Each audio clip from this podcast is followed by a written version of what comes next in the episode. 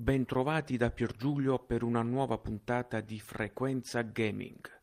Oggi siamo nel 1980, quando la Mattel lancia sul mercato la console Intellivision Master Component. Intellivision è composto dalle parole Intelligent e Television.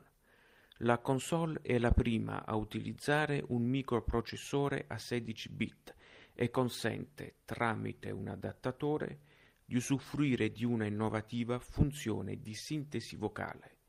Il controller prevede un tasto direzionale con tastierino e tasti laterali e la possibilità di collegare periferiche come una tastiera per scrivere e una tastiera musicale.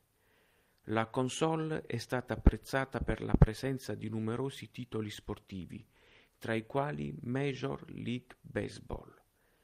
Particolarmente significativo è il videogioco Utopia.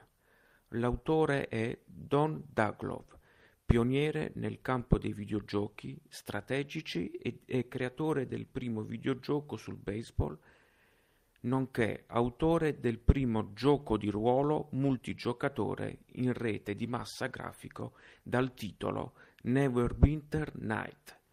Utopia è un gestionale strategico in tempo reale, tra i primi del genere, anticipatore di SimCity e Civilization. Pubblicato nel 1982, prevede due giocatori che hanno il compito di amministrare due isole. Il videogioco non ha intelligenza artificiale e per questo motivo il sistema non può assumere il ruolo di secondo player.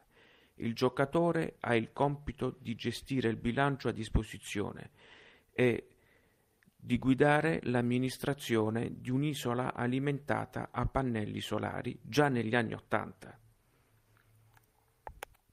È necessario costruire strutture essenziali, dalle abitazioni ai servizi e le industrie. Bisogna proteggere l'isola da eventi imprevisti come proteste ed eclissi solari. Il punteggio dipende dal benessere degli abitanti dell'isola.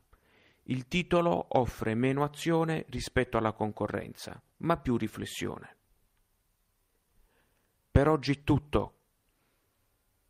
Cari ascoltatori, alla prossima puntata da Pier Giulio. Ciao!